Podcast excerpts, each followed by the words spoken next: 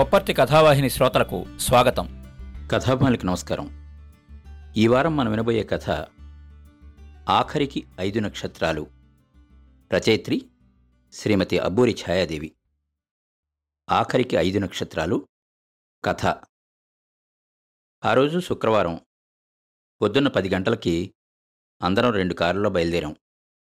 Madhavarao car ఒకటి, ఇంకో స్నేహితుడి కారు ఒకటిను. హాస్పిటల్ ఊరికి దూరంగా కొండ మీద ఉంది. మేముంటున్న చోటికి దాదాపు 20 కిలోమీటర్ల దూరం ఉంటుంది. కార్లున్నాయి కాబట్టి సరిపోయింది.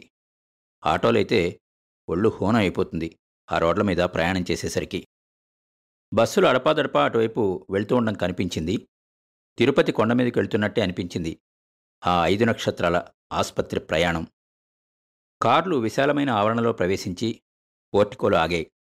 జవాన్ శాల్యూట్ కొట్టి కారు తలుపు తెరిచి పట్టుకున్నాడు. మాధవరావు కొలీగ్ గజానన్ ముందుగా కారు దిగి లోపలికెళ్ళాడు. రిసెప్షన్ కౌంటర్లో ప్రవేశపత్రాలన్నీ తీసుకుని మాధవరావుకిచ్చాడు. వాటి మీద రాయవలసినవన్నీ రాసి మాధవరావు సంతకాలు పెట్టాడు. కౌంటర్లో డబ్బు కట్టాడు. మేమంతా ఆ విశాలమైన హాల్లో తలో కుర్చీలో కూర్చున్నాం. చుట్టూ ఎక్కడ చూసినా పచ్చని ఆకులతో క్రోటన్స్ మొక్కలు నవనవలాడుతూ. పరీక్షగా చూస్తే కానీ అవి ప్లాస్టిక్ ఆకులని తెలియడం లేదు. అంత మనోజ్ఞంగా కనిపిస్తున్నాయి. అవి ఫారిన్ వై ఉంటాయి. అది నగరంలోకెల్లా పెద్ద హాస్పిటల్.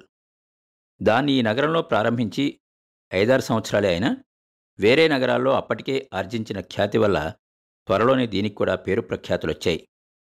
అది చాలా ఖరీదైన ఆసుపత్రి. సాధారణంగా పెద్ద పెద్ద వ్యాధుల గురించే వెళ్తూ ఉంటారు. ఇక్కడికి పెద్ద పెద్ద వాళ్లే తరచుగా వెళ్తూ ఉంటారు. దానికి సామాన్యులకు అంతగా అందుబాటులో లేదది. మేము సామాన్యులమే కానీ మాధవరావుకి 2 ఏళ్ల నుంచి వైద్యం చేస్తున్న కార్డియాలజిస్ట్ ఈ మధ్యనే ఈ హాస్పిటల్లో చేరాడు. ఈ మధ్య 4-5 రోజుల నుంచి వరుసగా గుండెల్లో నొప్పి బయలుదేరి ఎడం భుజం మీదుగా అరిచేతిలోంచి వేళ్ల చివరి వరకు పాకుతోంది. మాత్రలు వేసుకున్నా మళ్లీ మళ్లీ వస్తూ ఉంటే కార్డియాలజిస్ట్ గౌరీపతి దగ్గరికి వెళ్ళాడు మాధవరావు. స్ట్రెస్ టెస్ట్ మొదలైన పరీక్షలు చేసి, మీరు యాంజియోగ్రఫీ చేయించుకోవాలి, ఎంత తొందరగా తీయించుకుంటే అంత మంచిది అన్నాడు గౌరీపతి. యాంజియోగ్రాఫ్ ప్రమాదకరమేమో కదా అన్నాడు మాధవరావు కంగారుపడి. అబ్బే అదేం లేదు, అసలు చేయించుకోకుండా ఊరుకుంటేనే ప్రమాదం. అందుకే కదా చెప్తున్నాను, మీకేం భయం లేదు. అంతర్జాతీయ ఖ్యాతి పొందిన డాక్టర్ పీటర్ ఇక్కడే ఉన్నారు ప్రస్తుతం. ఆయన 2-3 వారాల్లో మళ్ళీ కెనడా వెళ్ళిపోతారు. అంచేత ఈలోగా ఆయన ఉండగానే చేయించుకుంటే మంచిది. మీరు నిశ్చింతగా మీ గుండెని ఆయన చేతుల్లో పెట్టచ్చు అని ధైర్యం చెప్పాడు గౌరీపతి. ఈ సంగతి విన్నాక ముందు కరుణ కూడా కంగారు పడిపోయింది. అయ్యో, ఏంజియోగ్రాఫ్ చేయించుకోవాలా అంటూ. మాధవరావు కొలీగ్ గజానన్ ధైర్యం చెప్పాడు. అతని మేనమామకు కూడా ఏంజియోగ్రాఫ్ జరిగిందిట. బైపాస్ ఆపరేషన్ కూడా ఎంతో సునాయాసంగా జరిగిందిట. వారం రోజుల్లో లేచి శుభ్రంగా తిరగడం మొదలుపెట్టాట. మాధవరావు కొడుకు అమెరికాలో ఉన్నాడు. వెళ్ళి 6 నెలలు కూడా కాలేదు. ఇప్పుడు ఈ విషయం ఫోన్ చేసి చెప్తే కంగారుపడి బయలుదేరాలని అనుకుంటాడు. సెలవు దొరుకుతుందో లేదో, ఎందుకు ఇబ్బంది పెట్టడం అని కొడుక్కి చెప్పలేదు. మాకు కొందరు దగ్గర స్నేహితులకి తప్ప ఎవరికీ చెప్పలేదు. ఏముంది, 4 రోజుల్లో ఇంటికొచ్చేయడమే కదా అని. అయినా ఆలోచించేందుకు, అందరినీ సంప్రదించేందుకు వ్యవధి లేదు. ప్రావిడెంట్ ఫండ్లోంచి అప్పు తీసుకుని, కొంత సేవింగ్స్లోంచి తీసుకుని కావలసిన సొమ్ము సమకూర్చుకున్నాడు. అంతా హడావిడిగా ఏర్పాటు చేసుకున్నాడు. ఆ హాస్పిటల్ గదికి అద్దె రోజుకి 750 రూపాయలు. పైన ఇంకా ఇంకా ఖరీదైన డీలక్స్ రూమ్లున్నాయి. విన్నవాళ్ళందరం నోళ్లు వెళ్ళబెట్టాం. గదిలో మాత్రం అన్ని సదుపాయాలు ఉన్నాయి. Air conditioner, TV, intercom phone వగైరా అన్నీ రాజభోగంలాగా ఉంది. బెల్ నొక్కగానే బేరర్ వచ్చి ఎవరినైనా పిలవమన్నా, ఏదైనా తెచ్చిపెట్టమన్నా వెంటనే చేస్తాడు. అన్నీ 5 స్టార్ హోటల్లో లాగా, ఇంటికన్నా గుడి పదిలం అన్నట్టుంది. ఏ లోటు లేదు, దర్జాగా ఉంది. రోగికి ఒక మంచం, పక్కనే తోడు పడుకునేవారికి ఒక సోఫా బెడ్డు, అటుపక్కన టేబులు, దానికి డ్రాయర్లు, టేబుల్ మీద ఫ్లాస్కు, మరో పక్క తలతల్లాడే బాత్రూము, మంచానికి ఎదుగా 2 కుర్చీలు, ఆ పక్కనే టీవీ. ఏదో సినిమా క్యాసెట్ వేసి ఉంచుతారు హాస్పిటల్ వాళ్ళు టీవీలో ప్రోగ్రామ్స్ లేనప్పుడు. చేసేవాళ్ళుంటే రోగమంత భోగం లేదని సామెత. ఆ మంచం మీద, ఫోమ్ పరుపు మీద 2 పెద్ద పెద్ద ఫోమ్ దిళ్ళను అనుకుని మాధవరావు పడుకుని నవ్వుతూ కబుర్లు చెబుతూ ఉంటే హంసతులికా తల్పం మీద ఎవరో మహారాజు శయించినట్టుగా ఉంది కానీ రోగి పడుకున్నట్లేదు. అందరం కులాసాగా కబుర్లు చెప్పుకుని నవ్వుకుంటుంటే ఒక చౌకీదారు వచ్చి మమ్మల్ని బయటికి వెళ్ళిపోమన్నాడు. రోగితో పాటు ఒకరిద్దరు తప్ప ఉండకూడదు అన్నాడు. ఉండవలసిన వాళ్ళు పాసులు తీసుకోవాలి అన్నాడు. ఏంజియోగ్రాఫ్ చేయవలసింది ఆ మర్నాడు ఉదయం. రోగి ఒకరోజు ముందుగానే చేరాలట. కావలసిన పరీక్షలు చేయడానికి, ఇవ్వాల్సిన ఆహారం, మందులు, ఇంజెక్షన్లు ఇవ్వడానికిట. మేమంతా లేచొచ్చేశాం. కరుణ, కూతురు అనుపమ అక్కడే ఉండిపోయారు మాధవరావుతో పాటు. మర్నాడు 9 గంటలకి బయలుదేరి మళ్ళీ హాస్పిటల్కి వెళ్ళాం. ఆ రోజు అక్కడ చాలా హడావిడిగా ఉంది. హాస్పిటల్ షేర్ హోల్డర్స్గా కొంతమంది వచ్చారు. వాళ్ళు డాక్టర్లు, జూనియర్ సర్జన్లు. ఏవైనా క్లిష్టమైన పెద్ద ఆపరేషన్లు జరిగేటప్పుడు వాటిని గమనించడానికి ఆ వాటాదారులని పిలుస్తారట. వాటాదారులు అనగానే అదొక వ్యాపార సంస్థ అని అనిపిస్తుంది. ఎవరైనా అక్కడ పనిచేసే డాక్టర్లు ఏవైనా కేసులు తీసుకొస్తే వారికి కొంత కమిషన్ కూడా లభిస్తుందని కూడా అక్కడ విన్నాము. వచ్చిన వాటాదారులు కొందరు ఆకుపచ్చ గౌన్లేసుకుని ఆపరేషన్ థియేటర్ వైపుకి వెళ్లారు. మాధవరావుని అంతకుముందే లోపలికి తీసుకెళ్లారు. థియేటర్ యువతల ఒక హాలుంది. దాన్ని ఆనుకుని ఒక గది ఉంది. దానికి అద్దాల తలుపులు. అక్కడ డాక్టర్లు విడిచి వెళ్లిన చెప్పులు తప్ప ఏమీ కనిపించడం లేదు.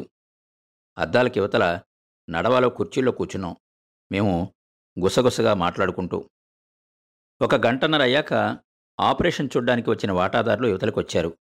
మేమంతా ఆదుర్దాగా చూసాం వాళ్ళ ముఖాల వైపు. వాళ్లలో ఒక ఆవిడ చిరునవ్వు నవ్వి, ఏంజియోగ్రఫీ బాగా జరిగింది, ఏం భయం లేదు అన్నది. అమ్మయ్య అనుకున్నాం. కానీ కరుణ ముఖంలో మాత్రం ఇంకా ఆందోళన గూడు కట్టుకునే ఉన్నది. గుండెల్లో బ్లాక్స్ ఉన్నాయో లేదో, ఎంతవరకు ఉన్నాయో తెలియాలి కదా. అంతవరకు ఆందోళన తప్పదు. రిపోర్టు సాయంకాలానికి కానీ రాదు అన్నారు. కానీ మర్నాడు పొద్దునకు కానీ రిపోర్ట్ రాలేదు. అనుకున్నంత అయింది. బైపాస్ ఆపరేషన్ వెంటనే జరగాలి అన్నారు. 3 చోట్ల అవరోధాలు ఏర్పడ్డాయట. గుండెలో 100% ఒకటి, 90% ఒకటి, 80% ఒకటి అని చెప్పారు. అందరి గుండెలు బరువెక్కే. తీగలాగితే డొంకంతా కదులుతుంది. యాంజియోగ్రాఫ్ తీయిస్తే తర్వాత ఇక బైపాస్. ఇదంతా ఒకటి తర్వాత ఒకటి అనుసరించడం మామూలే అన్నారు తెలిసిన వాళ్ళు. రోడ్లో తలదూర్చాక రోకటిపోటుకి వెరపేలా అన్నట్లుగా ఉన్నది పరిస్థితి. ఆపరేషన్ శుక్రవారం చేయాలని నిర్ణయించారు సర్జన్లు. అంటే ఇంకా 5 రోజుల వ్యవధి ఉంది. అంతవరకు హాస్పిటల్లోనే ఉంటే మంచిదన్నారు వాళ్లే. రోజుకి ₹750 గదికి. కక్కుర్తిపడి రోగిని ఇంటికి తీసుకెళ్తే తీరా దారిలోనూ ఇంటికెళ్ళాకో ఏదైనా అయితే ప్రమాదం కదా. వాళ్ళ సలహా ప్రకారం అక్కడే ఉండడానికి నిశ్చయించుకున్నారు మాధవరావు, కరుణ, అందరం కూడా అవును అదే మంచిది అని అనుకున్నాం. ఈ 5-6 రోజులు కాలక్షేపానికి లోటు లేదు. విజిటింగ్ అవర్స్లో గది కిటకిటలాడుతూ ఉంది మాధవరావుని చూడ్డానికి వచ్చే బంధుమిత్రులతో. గదిలో ఎయిర్ కండిషనర్ పనిచేయడం లేదు ఏదో లోపం వల్ల. చలికాలం అవడం వల్ల ఫ్యాన్ కూడా అవసరం లేదు కాబట్టి పర్వాలేదు అని అనిపించింది. చౌకీదారు వెళ్లమని హెచ్చరించే వరకు గదిలోనూ వరండాలోనూ తచ్చాడుతూ ఉండేవాళ్ళం. రేపొద్దున ఆపరేషన్ అనగా ముందుగానే చెప్పారు డాక్టర్లు. ఆపరేషన్ జరిగేటప్పుడు రోగికి రక్తం ఇవ్వాల్సి ఉంటుంది. అతని గ్రూప్ రక్తం తాజాగా అప్పటికప్పుడు మీరే ఇవ్వవలసి ఉంటుంది. గుండె ఆపరేషన్కి మా దగ్గర నిలవ ఉన్న రక్తం పనికిరాదు అన్నారు. ఆ సంగతి చెప్పగానే మాధవరావు బ్లడ్ గ్రూప్కి చెందిన ఆప్తమిత్రులు 4-5 ముందుకొచ్చారు. శుక్రవారం నాడు ఉదయమే 8 గంటలకి ఆపరేషన్ థియేటర్లకి తీసుకువెళ్తారని చెప్పారు. మేమంతా రక్తం ఇచ్చే స్నేహితులతో సహా పొద్దున్నే 7 గంటలకే హాస్పిటల్కి చేరుకున్నాం. మామూలుగా అయితే ఆ సమయంలో విజిటర్స్ని లోపలికి రానివ్వరు, నిర్ణీత సమయంలో తప్ప. ప్రత్యేక అనుమతి ముందుగానే తీసుకున్నందువల్ల రక్తదానం కోసం లోపలికి వెళ్ళి తీరాలి కనుక నిరాటంకంగా లోపలికి వెళ్ళగలిగాం. తీరా వెళ్ళాక చూస్తే రోగి ఉన్న గదిలో గీజర్ పనిచేయటం లేదు. ఎయిర్ కండిషనర్ అంత ముందే పనిచేయడం మానేసింది. మాధవరావు గడ్డం గీసుకుని తయారుగా ఉన్నాడు. స్నానానికి వేడినీళ్లు లేవు. సరే, బెల్ నొక్కి రూమ్ బాయ్ని వేడినీళ్లు తెమ్మన్నారు. వాడు 1 గంట పోయాక చచ్చి చెడి 1 బకెట్ నీళ్లు పట్టుకొచ్చాడు. స్నానం చేసి తెల్లని బట్టలు వేసుకుని స్వచ్ఛంగా ఉన్నాడు మాధవరావు. రాత్రి వ్యాలియం మాత్రం వేసినా అంతగా నిద్రపట్టినట్లేదు. అయినా నవ్వుతూ కులాసాగా కబుర్లు చెప్పాడు అందరితోనూ. ఎవరి మనసులో వారికి కంగారు, భయం తొలుస్తున్నప్పటికీ పైకి అందరం నవ్వుముఖాలతోనే ఉన్నాం. 8:30 దాటాక ఒక కురవాడొచ్చి పేషెంట్ని రమ్మంటున్నారు అన్నాడు. అందరం తెల్లబోయాం క్షణంసేపు. అదేమిటి, ఇదేమన్నా పెళ్లి కొడుకు కాశీయాత్రికి బయలుదేరడం అని అనుకున్నారా అని ముఖముఖాలు చూసుకున్నాం, ఏం చేయాలో అర్థం కాక. మాధవరావు నవ్వేసి చలోభాయ్ అంటూ చకచకా ముందుకి నడిచాడు. మేము అతన్ని అనుసరించాలో వద్దో తెలియక మూఢమతుల్లాగా అక్కడే నిలబడిపోయాం. ఇంతలో ఒక నర్స్ పరిగెత్తుకుంటూ వచ్చి, అదేమిటి పేషెంట్ అలా నడిచెళ్ళిపోతున్నాడు అంటూ అరిచి మాధవరావుని వెనక్కి పిలిపించింది. ఈలోగా స్ట్రెచర్ తీసుకొచ్చారు ఒక ఇద్దరు.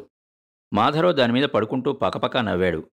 ధైర్యంగా చెయ్యి ఊపుతూ థియేటర్కి దారితీసే హాలు గుమ్మందాకా వెళ్లే వరకు నవ్వుతూనే ఉన్నాడు. గుమ్మం దగ్గర స్ట్రెచర్ మీద దిగి కూతురు అనుపమని దగ్గరికి తీసుకుని ఆప్యాయంగా కావలించుకుని రెండు బుగ్గల మీద ముద్దు పెట్టుకుని తను కూడా పెట్టించుకున్నాడు. కరుణకేసి ప్రత్యేకంగా చూసి అందరివైపు చూస్తూ చెయ్యి ఊపి మళ్ళీ స్ట్రెచర్ మీదికి వెళ్ళాడు. అద్దాల తలుపులు మూసుకున్నాయి. ఆపరేషన్కి ముందు పేషెంట్ని తయారు చేయడానికి గంట గంటన్నర పడుతుందని, తర్వాత ఆపరేషన్కి దాదాపు 4 గంటల సేపు పడుతుందని విన్నాం. అంచేత 1 గంట దాటే వరకు నిరీక్షించాల్సిందే. ఈలోగా రక్తదానం చేసే మిత్రుల్ని క్రింద అంతస్తుకి తీసుకువెళ్లారు. అక్కడ ఒక్కొక్కరిని లోపలికి తీసుకెళ్లి మళ్ళీ రక్త పరీక్ష చేసి తర్వాత రక్తం తీసుకుని కొంచెంసేపు విశ్రాంతి తీసుకున్నాక యువతలికి పంపించారు. యువతలికి రాగానే ఒక్కొక్కరికి ఒక ప్లేట్లో 4 బిస్కెట్లు, ఒక పళ్ళరసం ప్యాకెట్టు ఇచ్చారు శక్తి పుంజుకోవడానికి. మావాళ్ళు కూడా యాపిల్ ముక్కలు అవి పెట్టారు వాళ్ళకి. హాస్పిటల్ వాళ్ళు ఇచ్చిన వాటిని చూసి ఎంత శ్రద్ధ తీసుకుంటున్నారు వాళ్ళ కోసం అని అనుకున్నాం. మేం పొద్దున్నే వచ్చేయడం వల్ల ఇంట్లో ఏమీ తినకుండా వచ్చేసాం. అందుకని హాస్పిటల్ క్యాంటీన్కి వెళ్ళి టిఫిన్ తీసుకున్నాం. ఇడ్లీ, వడలు, కాఫీ అన్నీ వేడివేడిగా బాగున్నాయి. ఖరీదు కూడా కాస్త ఎక్కువే మరి. 1 గంట ఆ ప్రాంతాలకి ఆపరేషన్ అయిపోతుంది కదా. పేషెంట్ని ఇంటెన్సివ్ కేర్ యూనిట్కి తీసుకురాగానే మేము ఇంటికి వెళ్ళి రావచ్చు అని అనుకున్నాం. 1 గంట అయింది, 2 అయింది. పేషెంట్ గురించి ఏ సమాచారమూ లేదు. అటూ ఇటూ తిరుగుతూ కనిపించిన నర్సులను అడిగితే ఇంకా అవుతోంది, ఇంకా టైం పడుతుంది అని చెప్పేసి చకచకా తమ పనుల మీద వెళ్ళిపోవడమే కానీ నిదానంగా సమాధానం చెప్పేవారెవరూ కూడా కనిపించలేదు. బయట వరండాలో తిరుగుతూ ఉంటే చౌకీదార్ చూసి ఎక్కడ బయటికి తరిమేస్తాడో అని భయపడి గదిలోనే కూర్చున్నాం. మాలో ఒకళ్ళిద్దరు అప్పుడప్పుడు వరండాలోకి వెళ్ళేవాళ్ళం, డాక్టర్లు ఎవరైనా కనిపిస్తారేమో అని, ఏవైనా కబురు చెబుతారేమోనని. కానీ ఏ కబురూ లేదు. మాలో కొందరు భోజనం చేసి రావడానికి క్యాంటీన్కి వెళ్ళారు. కొందరం గదికే తెప్పించుకుని తిన్నాం.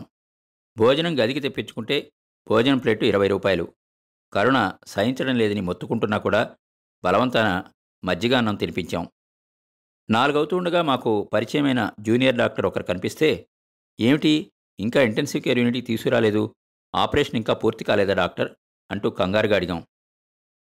అవుతోందండి, ఇంకా కుట్లు వేయడానికి టైం పడుతుంది అని చెప్పేసి హడావిడిగా వెళ్ళిపోయాడు.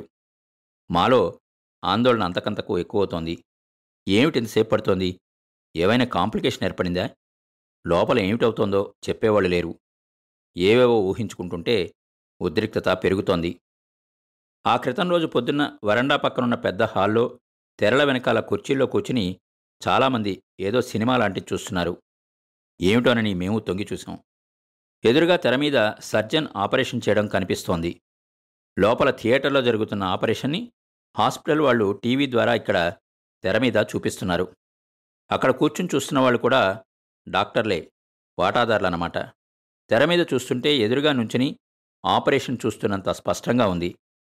ఆ పెద్ద తెర మీద కలర్లో ఆ రక్తం, ఆ చుట్టూ మాంసం, ఆ కత్తులు చూస్తూ ఉంటే ఒళ్ళు గగుర్పొడిచింది. అది ఆర్థోపెడిక్ ఆపరేషన్. మధ్యలో ఒక ఎముక మీద పెద్ద సుత్తితో కొడుతుంటే ఠంగ్ ఠంగమని శబ్దం అవుతోంది.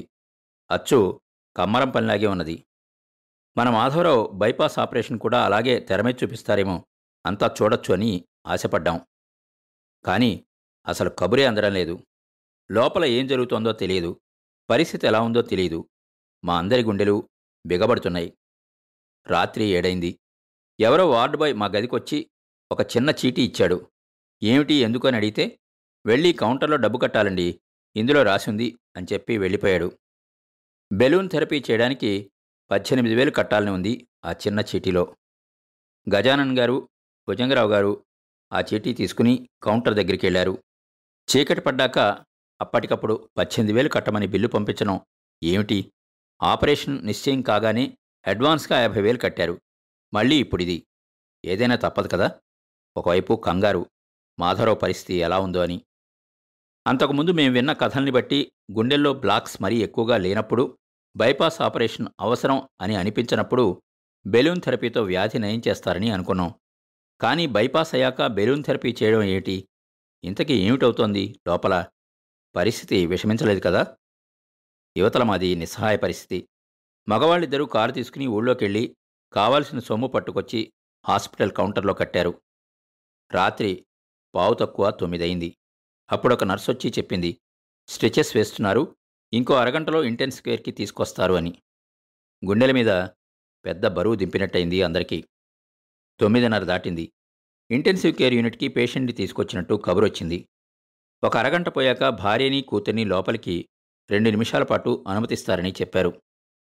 మాలో కొంతమంది ఇళ్ళకి తిరిగి వెళ్ళిపోయాం, మళ్ళీ పొద్దునే రావచ్చు అని.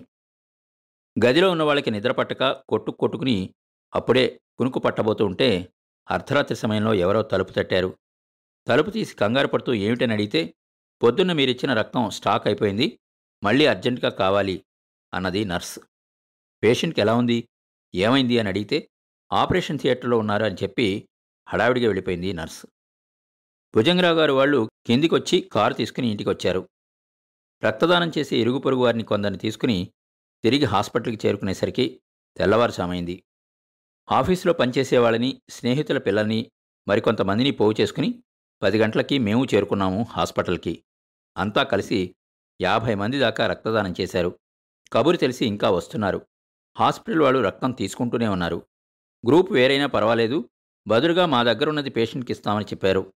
హాస్పిటల్లో రక్తం కొనాలంటే ప్యాకెట్ ₹200 అవుతుంది. ఇంతమంది దగ్గర రక్తం తీసుకుంటున్నారు. పాపం మాధవరావుకి ఇంత రక్తం అవసరమవుతోందంటే పరిస్థితి ఎలా ఉందో అని మా ఆందోళన.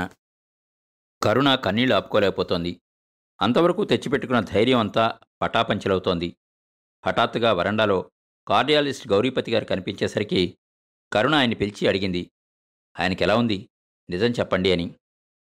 ఇలా అవుతుందని అనుకోలేదండి, కొంచెం కాంప్లికేషన్స్ వచ్చాయి అన్నాడు సన్నగా.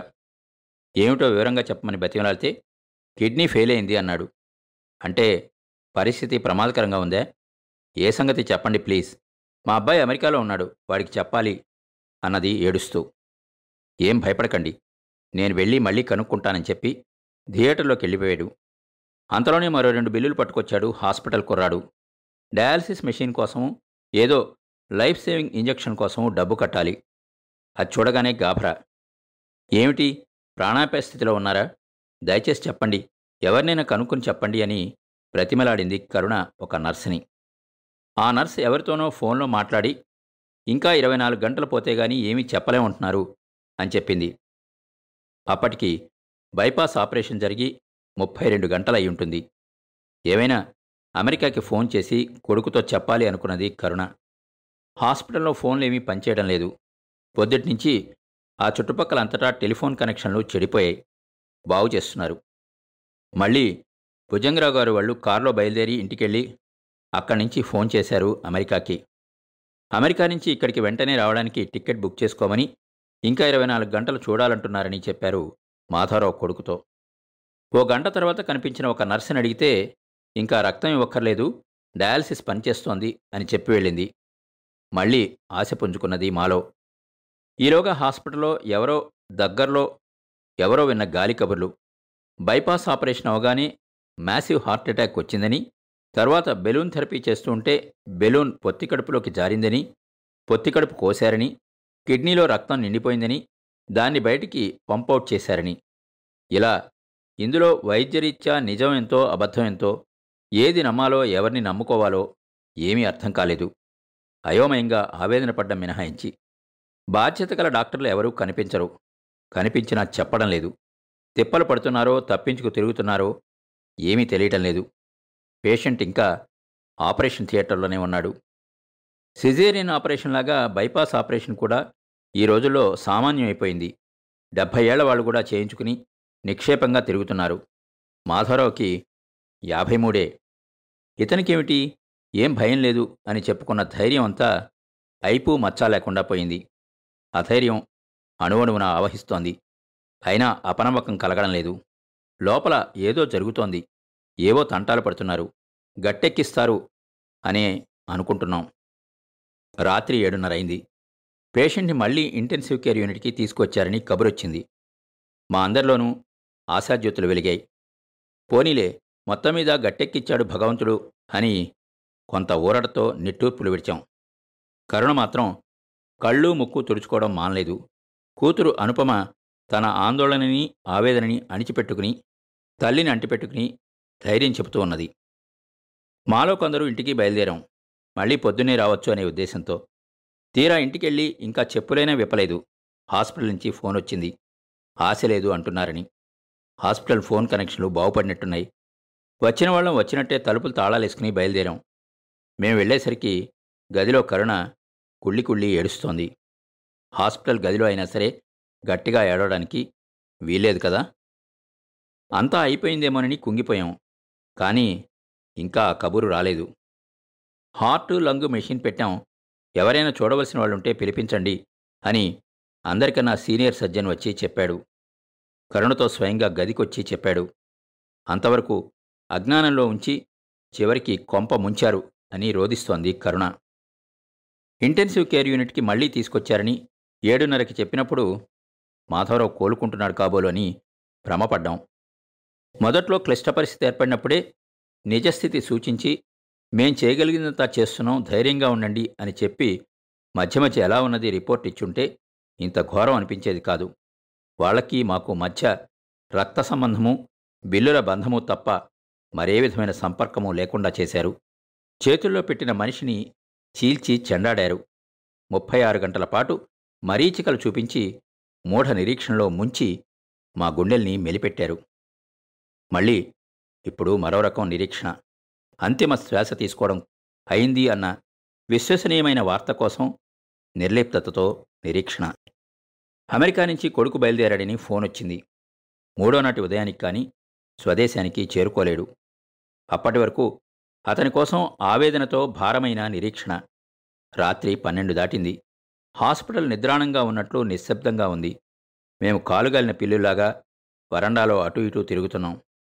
మధ్య మధ్య కరుణ కన్నీళ్లు చూసి వస్తున్నాం. 1 గంట అయింది. అనుపమ ఇంటెన్సివ్ కేర్ యూనిట్ వైపు వెళ్ళింది. పరిస్థితి ఎలా ఉందో ఏమైనా తెలుస్తుందేమోనని. లోపలికి వెళ్తుంటే కాపలా కూర్చున్నతను అభ్యంతరం చెప్పలేదు. లోపలికెళ్ళి రోగుల మంచాలన్నీ దాటుకుంటూ ఇంకా లోపలికెళ్ళింది. తండ్రి మంచం దగ్గరకు చేరుకుంది. నిశ్శబ్దంగా పడుకుని ఉన్నాడు. ప్రశాంతంగా ఉంది ముఖం. బాగా ఉబ్బి ఉన్నప్పటికీ ఏ బాధ ఉన్నట్టు లేదు. అంతకు ముందులాగా ముక్కుల్లోనూ, చేతుల మీద, గుండెల మీద, గొంతులోనూ గొట్టాల్లేవు. ఆశ్చర్యపోయింది. పక్క తిరిగి చూసింది డాక్టర్ కోసం. మరో రోగి మంచం దగ్గర నుంచి అనుపమ దగ్గరకొచ్చాడు డాక్టర్. ఎలా ఉంది కండిషన్ డాక్టర్ అని అడిగింది అనుపమ, తన గొంతు తనకే వినిపించనంత మెల్లిగా. ఐఎమ్ సారీ, ప్రాణం పోయి 2 గంట అయింది అన్నాడు డాక్టర్. అరే, మాకు చెప్పలేదే అంది అనుపమ నిర్ఘాంతపోయి. సారీ, నేను వేరే ఎమర్జెన్సీ కేసు ఒకటి చూస్తూ బిజీగా ఉన్నాను అన్నాడు. చెప్పడానికి ఇంకెవరూ లేరా ఈ చుట్టుపక్కల? ఆ ప్రశ్నని గొంతులోనే అణిచేసుకుంటూ అనుపమ మోగగా ఇటూ అటూ చూసింది. తండ్రికేసి జాలిగా చూసింది ఒకసారి. అయిన వాళ్ళెవరూ పక్కనే లేకుండా దిక్కులేని చావు చచ్చిపోయినట్లనిపించింది. కళ్ళలో నీళ్లు గిర్రున తిరిగాయి. బాడీని ఏం చేయమంటారు అని అడిగాడు డాక్టర్. డాక్టర్ ప్రశ్నకి గుండె భగ్గున మండింది. మా పెద్దవాళ్ళని అడగండి అనేసి వెంటనే వెనక్కి తిరిగి మేమున్న చోటికి వచ్చేసింది. ఆ మాటలు విన్నాక మాకు కూడా మండిపోయింది. గుండెలు కోసి కోసి ఈ డాక్టర్లకి దయాదాక్షిణ్యాలు నశించిపోయాయేమో, సున్నితమైన అనుభూతులు అవశేషాలు కూడా లేవేమో అని అనిపించింది. కొడుకు అమెరికా నుంచి వచ్చే వరకు మాధవరావు శవాన్ని గదిలో పెట్టడానికి ఏర్పాటు చేశారు. ఆఖరికి 3వ నాడు శవాన్ని తీసుకురావడానికి వెళ్ళినప్పుడు 12,000కి బిల్లిచ్చారు. తీరా చూస్తే శవాల గది ఎయిర్ కండిషన్ కూడా కాదు. కేవలం ఐస్ గడ్డల మీద పడుకోబెట్టి శవం పైన చుట్టూ ఉప్పు చల్లి ఉంచారు అంతే. అయినా అది మామూలు శవాల హాలు కాదు కదా, 5 నక్షత్రాల శవశాల అది. మరణం ధ్రువం అన్న సత్యం అందరికీ తెలిసిందే, కానీ అది ఎప్పుడు, ఎక్కడ, ఎలా వస్తుందో నిర్ధారణగా ఎవరూ చెప్పలేరు. అందుకే మరణం అంటే అంత భయం, మరణం అంటే అంత కుతూహలం. మృత్యుని రమ్మని ఆగమని ఆదేశించడంలో అర్థం లేదు. అయినా ఆశ వదలదు మనిషిని. దైవం పట్ల అచంచల భక్తి ఉంది, ఆధునిక వైద్య సౌకర్యాల పట్ల ఆరాధన ఉంది, మృత్యు సమీపించకుండా కొంతకాలం ఆపలేమా అని, కనీసం ఒక 5 ఏళ్ల అదనపు జీవితాన్ని కొనుక్కోలేమా అని ఆశపడుతుంది. అటువంటి ఆశతోనే మాధారావు అంత పెద్ద, అంత పేరు పొందిన ఆసుపత్రికి వెళ్ళాడు. నిజానికి మరణాన్ని కొనుక్కోవడానికి అంత దూరం, అంత ప్రయాసపడి ఎవరూ వెళ్ళక్కర్లేదు. మనం పిలిచినా పిలవకపోయినా రావాల్సిన సమయంలో అదే వస్తుంది అని అర్థమైంది. విన్నారు కదండి అబ్బూరి ఛాయాదేవి గారి కథ ఆఖరికి 5 నక్షత్రాలు. మరో మంచి కథతో వచ్చేవారం కలుద్దాం. అంతవరకు సెలవు. మా షో మీకు నచ్చినట్టయితే యాపిల్ పాడ్కాస్ట్, గూగుల్ పాడ్కాస్ట్ మరియు స్పాటిఫైలో కానీ సబ్స్క్రైబ్ చేసి నోటిఫికేషన్ ఆన్ చేసుకోండి. నెక్స్ట్ ఎపిసోడ్ రిలీజ్ అయినప్పుడు మీకు అప్డేట్ వస్తుంది. మీ కొప్పర్తి రాంబాబు, విశ్రాంత ఉద్యోగి, ఇండియన్ బ్యాంక్, విజయవాడ.